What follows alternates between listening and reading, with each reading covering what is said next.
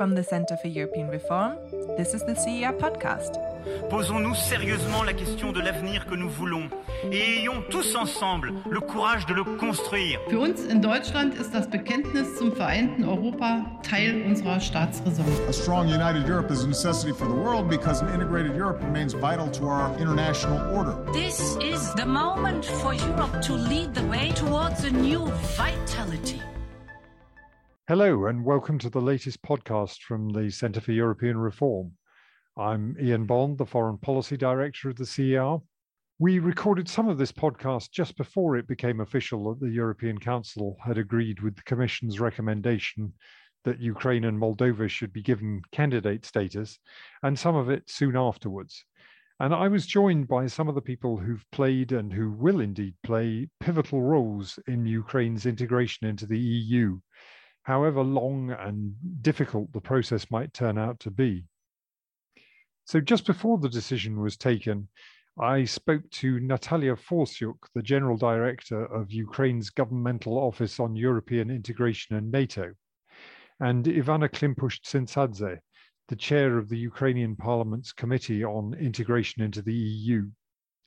And after the, the candidate status was approved, I spoke to Katerina Mathernová, the Deputy Director General in the European Commission's Directorate General for the European Neighbourhood and Enlargement negotiations, and also the head of the Commission's support group for Ukraine.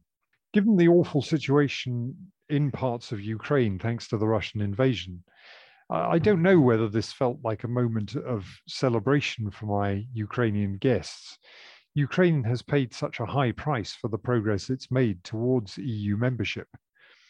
But I think that the Ukrainians that I spoke to and the Commission indeed can congratulate themselves on what they've achieved. Uh, it's a remarkable step to get to this stage in the accession process so quickly, even if there's still a very long way to go. So uh, I started by asking Natalia about the work of her office, uh, which faces the enormous challenge of implementing all of the EU acquis and starting that process in the middle of a war. And I, I wanted to know what were her first priorities now? And given the extraordinarily wide range of topics covered in the accession process, what was she going to do with the other ministries in Kiev to get them to focus on the things that they also needed to do to achieve EU membership, while they were dealing with all the consequences of this extremely bloody war?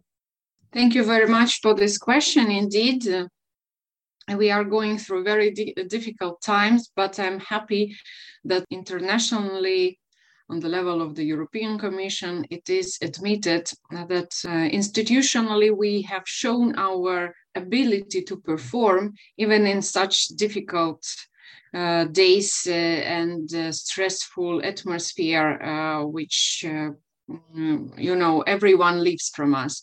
Our application uh, was written uh, basically by different people sitting in the bomb shelters. It, it's really it's not you know something that i'm saying just as a, a, a parallel illusion. It's it's, it's a reality and the questionnaire that we have filled for the european commission to obtain its opinion uh, was done in the same way. So 60, uh, 60 institutions, including all line ministers, were involved. But I would say that we are not starting to implement our acquis. It's important to say that our European choice was done uh, back in 2014, where we had our revolution of dignity. This revolution uh, was caused uh, by the proposal of the president to change the course from European integration into more deep um, economic and political relationships with Russia, where uh, citizens did not accept it, and it um, caused the revolution of dignity. So I I, I say that uh, this association agreement was signed by blood of the people who were killed at the Maidan. And after that, uh, we were showing consistent track record of implementing the acquis.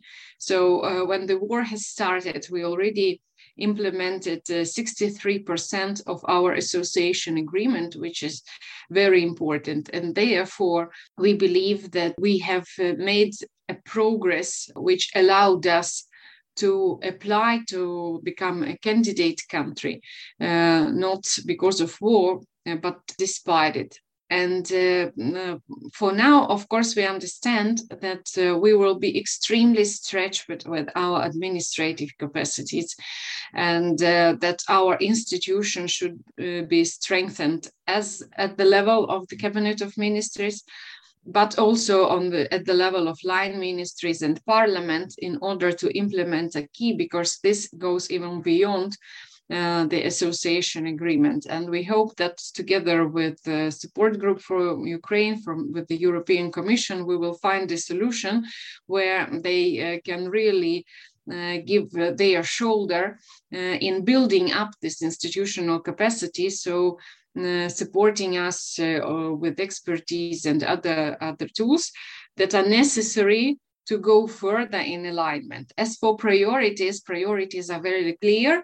We have already a recommendation of the uh, European Commission what we should tackle first, and this will be done as soon as possible. As you know, in December there will be a monitoring mission, so we will start from rule of law, anti-corruption, media, and uh, minorities as it is pr uh, proposed uh, in a very strict manner, by the way.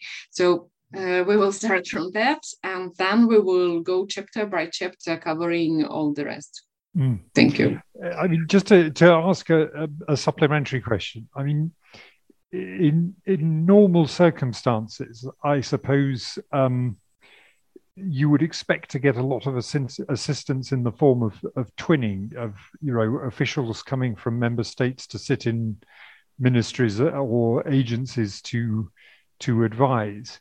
Um, and I presume that in conditions of war, that isn't so straightforward. But are you able to get, um, you know, the kind of advice and consultancy, for want of a better word, from the, the existing member states uh, by other means to, you know, to help you with this administrative capacity that you were talking about? Well, uh, um, First of all, I would say that uh, we have uh, some uh, TA projects from financed by European Union who are helping us, and we have already had uh, discussions that they should be scaled up and uh, um, be in the pipeline so they can support us for a long time. But of course, they are not enough.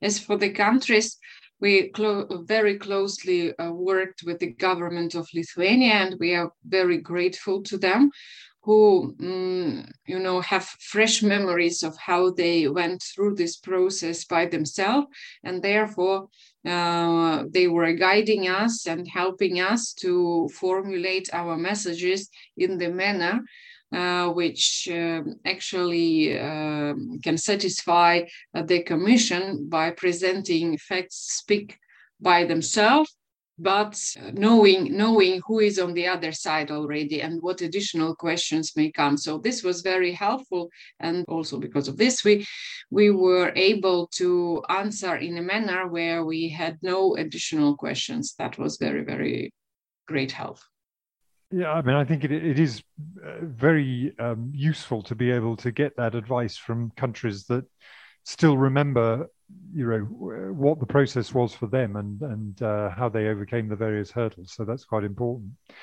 I, I mean, Ivana, if I can, if I can turn to you, um, you may have a unique perspective because you were the, the deputy prime minister for European and Euro Atlantic integration in the administration of President uh, Poroshenko. And now you're the chair of the Rada Committee on Ukraine's EU integration.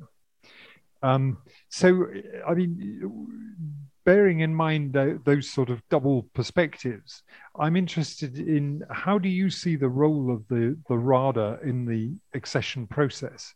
And in particular, um, given that this is such a technical process and in many respects not easy for ordinary people to to understand. What's the RADA's role in um, in preserving the democratic aspects of this process of, of accession, of making sure that you carry the Ukrainian people along with you as the as Ukraine moves towards membership. Thank you so much, Jan. Uh, thank you for um, initiating this conversation.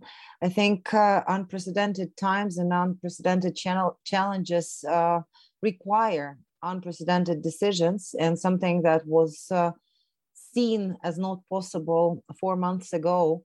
Um, hopefully, is becoming a, a reality either today or tomorrow uh, and Ukraine will be granted the candidate status and will have to go through a serious um, and challenging uh, transformation in the next years in order to, to be able to join the European Union. So, definitely on this path, uh, it's important that we have strong institutions and it's important that we have um, strong actors um, like uh, civil society, strong independent media, that we would have strong parliament, strong opposition, strong uh, government, strong authorities uh, in order for us to um, not only declare this goal, but uh, definitely reach it. And uh, you are right that uh, the process of adoption of the of the legislation that would be fully in line with the European uh, European Union is um, is a, a very bulky and um, and uh, quite frequently very technical pro- uh, process. Uh, but uh, this process definitely requires high professionalism. And for that matter, we would need um, serious engagement and support and um, additional mechanisms and instruments being provided also by by our partners from the EU, including those member states that uh, have gone through this process, uh, in order for us to be able to um, to gradually move on the on the declared and uh, strategic path uh, for the for the country. Uh, and that means that we need to, to, strengthen our ability in the Rada to to work on those um, on those pieces of legislation that will have to be adopted and ensure our control and our oversight on the executive over the executive um, that they would uh, then continue on working with the uh, bylaws and ensuring that this legislation actually works and is um, is capably helping Ukrainian people to um, to to move to a, to a better state of the country. Um, that means uh, that we are not still there, and that means that unfortunately we will have to uh, to probably or fortunately we would have to change some rules and procedures also inside of the parliament. I'm uh, advocating this for a long time already. Maybe at this particular moment this is something that will be that will be met with um, with readiness um, with all the other uh, colleagues in the parliament that uh, our committee would have a say also um, at the very last moment before adoption of any law, uh, ensuring that we are not violating any of the norms uh, of the directives or regulations of the of the European um, European Union, and that also means that there is a need of engagement and wide uh, dialogue with different stakeholders by while preparing uh, some of the difficult decisions that will have to be made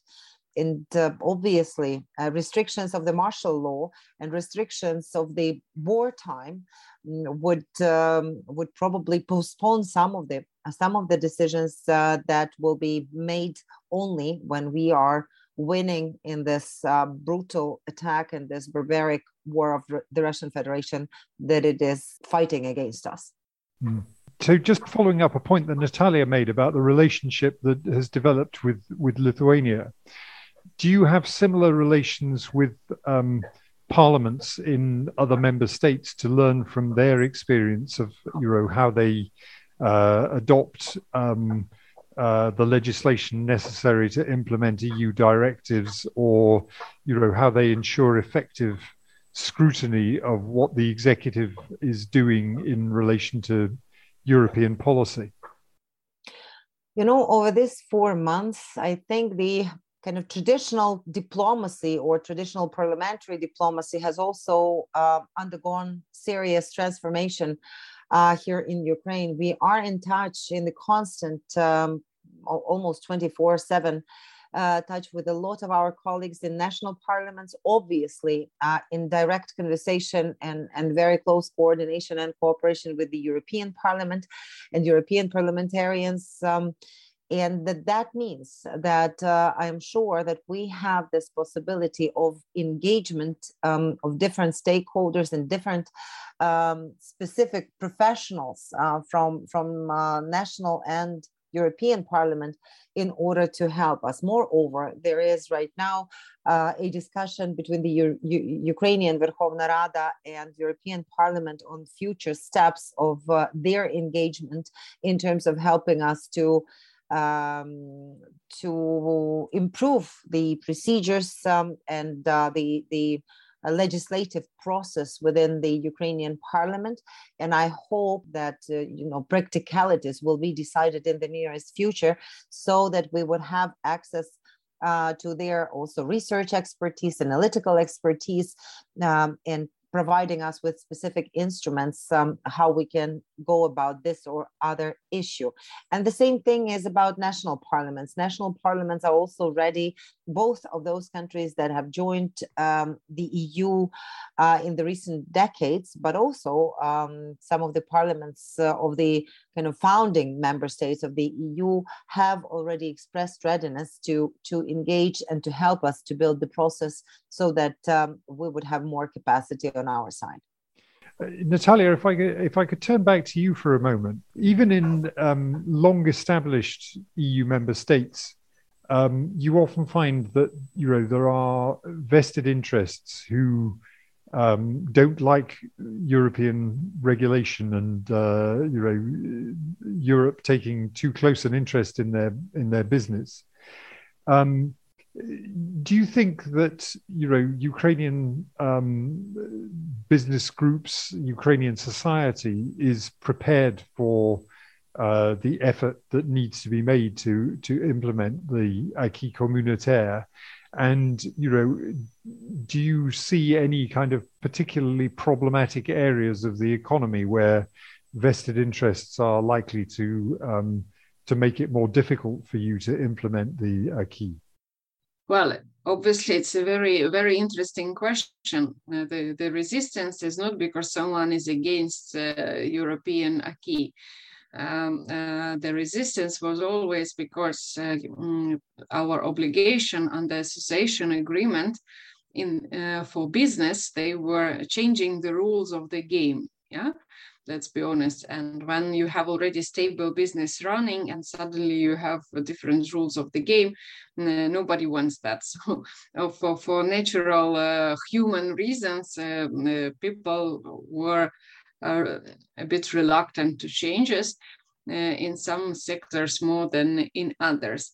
But we have already shown uh, uh, the great value of the association agreement. You know, you, Europe became uh, our trade uh, partner number one during uh, the time of association agreement, and Ukraine uh, was already last year in top 20 of EU trade partners. We were on the last last stair, but still we were there.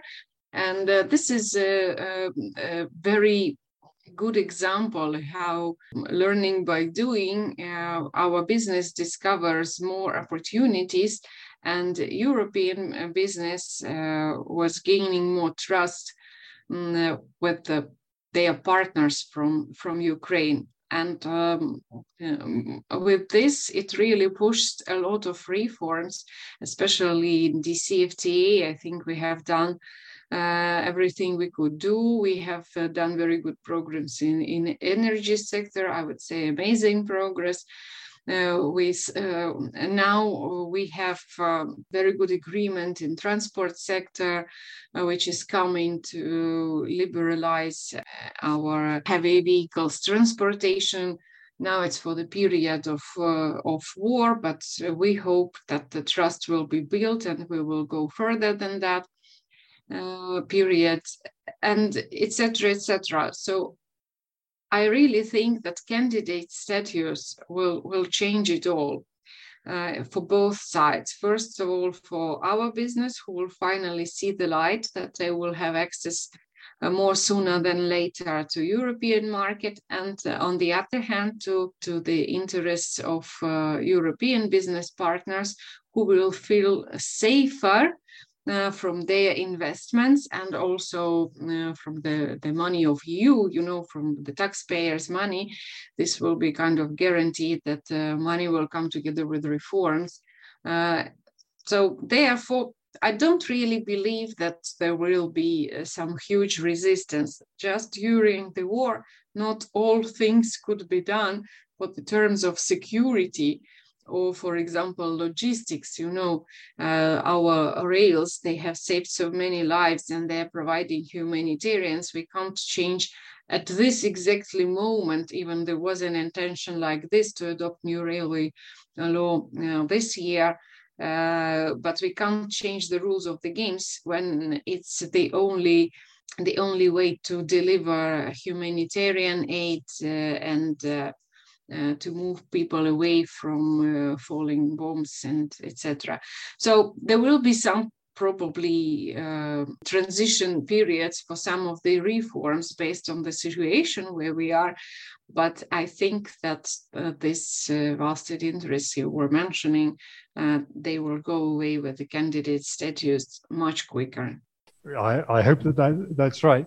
I mean, Ivana, if I if I can just sort of uh, think about that in a parliamentary context, I mean, I think one of the things that many European parliaments struggle with when it comes to uh, dealing with the EU um, is, I mean, it's something that you alluded to in your remarks when you were talking about the need for for um, a high degree of professionalism in dealing with the accession process in in the Rada. Um, you know, obviously in your committee you have a lot of people who know a lot about these subjects. Um, but when you look at the the committees that deal with particular industries, you know, do they have um, any degree of EU expertise? Is there a risk that they will become lobbies for their industries rather than helping to facilitate the process of harmonization with the EU? It differs from industry to industry. We have already seen the um, European Business Association, uh, American Chamber of Commerce, uh, other uh, business associations that have been formed in uh, Ukraine working um, very deeply on seeing how uh, they can also provide additional expertise um, in uh, some of the challenging uh, transformations that we have already undergone. And um, this uh, this dialogue has been pretty uh, pretty encouraging. Yes, there are interests that will be standing in the way of our movement towards the EU. Moreover, I think some of the some of the problems and some of the challenges because of the destruction, um, because of the ruining um, of the war by Russian Federation on our land will also require uh, some special kind of treatment and so, some special approach but um, I hope that we will be able, uh, through the um, engagement and through open and very clear uh, conversation with our uh, with our business communities, be able to to overcome those um, those problems. Moreover, um, I think it's very important to to understand that um, we will probably need uh, to think further. With the European Commission, with um, different European um, mechanisms that are there in place, how to address this or other um, concern of the of the of this or other Ukrainian um, sector of, um, of economy. Because, for example, if we are talking about food security and uh, if we are talking about specific uh, hurdles right now with the with the exports of grains and with the inability of Ukraine to to actually export through our ports because of the Russian blockade, because of the Russian military action, um, at this particular moment, that requires additional instruments and additional effort from the um, and very technical things um, uh, on behalf of the European Commission and European Union member states who are bordering uh, Ukraine. And that could be just one example of, um, you know, of how some of the uh, of the processes have to be facilitated at this particular moment, and maybe some of them will have to be carried on to the uh, to the future. Well, we'll see how it goes. Um, Natalia has been part of the, uh, as she says, it was uh, it uh, was her dream to liberalize um, our transportation relationship, so to say, with the with the European Union, and uh, this dream is coming true right now because Ukraine is um, signing the agreement um, on liberalization of our um, transport connections with the European Union.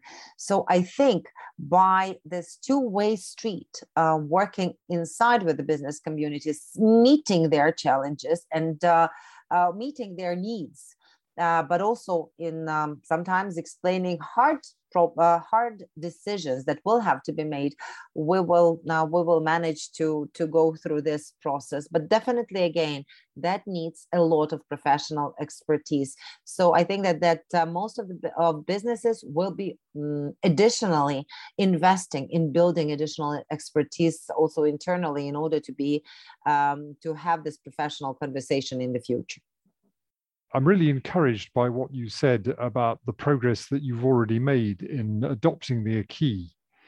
Uh, and um, I, I, hope that even if it's a long road to membership, the rest of it is smoother than the start has been. And as far as the UK is concerned, I hope that we'll continue to support Ukraine on the road. We do too. And we are counting on your support and continuous support, specifically leading the effort of military support uh, for Ukraine, leading the effort of sanctions support and pressure on Russian Federation. Uh, there is still a long way to go, but yeah. um, it's our common goal, I think, and common responsibility. So thank you so much also for having us um, uh, today. Uh, yeah, it's been terrific. Thank you very much. And then a bit later, after the decision in the European Council, I spoke to Katerina Mathernová, so, uh, Katerina, first of all, let me congratulate you on the European Council's positive decision on Ukraine's candidacy. Uh, I mean, Thank I know. I, I, know that that reflects a lot of hard work by you and, and your team, or maybe I should say both of your teams in in DG NEAR and in the the support group. Um, but but I want to to look forward now to to what happens next. Um, so, you know, the decision includes some conditions that Ukraine has to meet before the accession negotiations themselves can can begin. So, uh, can can you explain to me, you know, what happens next? How you assess the progress that uh, Ukraine is making, and um, what the Commission and the member states will be doing to to help Ukraine over this this next uh, hurdle, if I can call it that, uh, on the way to eventual membership. Well, thank you very much for uh, inviting me to this uh, podcast. Indeed, this was uh, an excellent uh, decision. And in fact, my understanding is that in the Council, the member states actually congratulated and thanked President von der Leyen for, for the leadership on this and and for the indeed hard work we put into the opinions. I think they were they were uh, fair and uh, and both recognizing what the three countries uh, did, but also pointing out the areas that need further uh, further improvement. And uh, so for for Ukraine and Moldova to get the candidate status was really uh, very very nice uh, recognition of uh, of all the hard work that went into it. And also the european perspective on, of georgia means that they are part of the european family and are part of the enlargement uh, group although not as uh, not as advanced as as the other two. Now uh, what i would like to clarify is that um, these steps and actions they need to take uh, they do need to take for the process to move forward, but these are not technically uh, yet uh, conditions for opening the negotiations. So right. there are these very, you know, these different uh, steps in the accession uh, uh, process that have been developed, and we are we are uh, more than getting the European perspective. We have the candidate status, but um, these actions Ukraine really needs to take for its own sake and for its own uh, modernization and strength of institutions, democratic development, uh, economic progress. And some of them are uh, doable even now, because as we have all seen over the last uh, four months, it's remarkable that faced with the brutal Russian aggression, they actually keep the government going and show remarkable resilience of institutions of society uh, faced with the faced with the aggressor. So some of these um, steps can be taken also uh, during the wartime, but uh, obviously to fully uh, go through them and be able to implement them, uh, you know, the arms will have to go silent. So. Yeah. we will we will continue providing both expertise and support and, and consultation. We're going to have uh, soon a meeting with the Deputy Prime Minister for European integration to go through all the all the actions in detail and give our interpretation to give a little more color than the dry text that you see in the opinion. And uh, and so that will be the uh, process that will be uh, taking place uh, over the next period. And then what the european council decided as well is that then Ukraine and Moldova will be made part of the regular reporting, uh, regular enlargement reporting, and Georgia for that matter as well, and uh, and will be reported on in next year's cycle, regular enlargement cycle. So I think this is an important recognition that yes, henceforth the three countries will be considered as enlargement countries uh, by by the EU. Right, right. So, uh, I mean, you referred there to the kind of um, assistance and advice that the, the EU can provide. I mean, one thing that struck me in what Ivanna said was that um, she talked about the need for businesses as well as governmental structures to have um, to have professional knowledge of EU matters. And I, I mean, I thought as she was saying that that some member states and indeed some ex-member states could uh, could have done with that as well in their private sector. But I mean, is that also something that um, the Commission or member states can can help with in in some way to kind of um, to help the Ukrainians to develop the kinds of training and and knowledge um, that that you know Ukrainian businesses and others will need in order to be able to operate in the EU environment. Absolutely. And this is something that uh, has been already happening. And I, I, assume that in the reconstruction phase, we will do a lot more of it.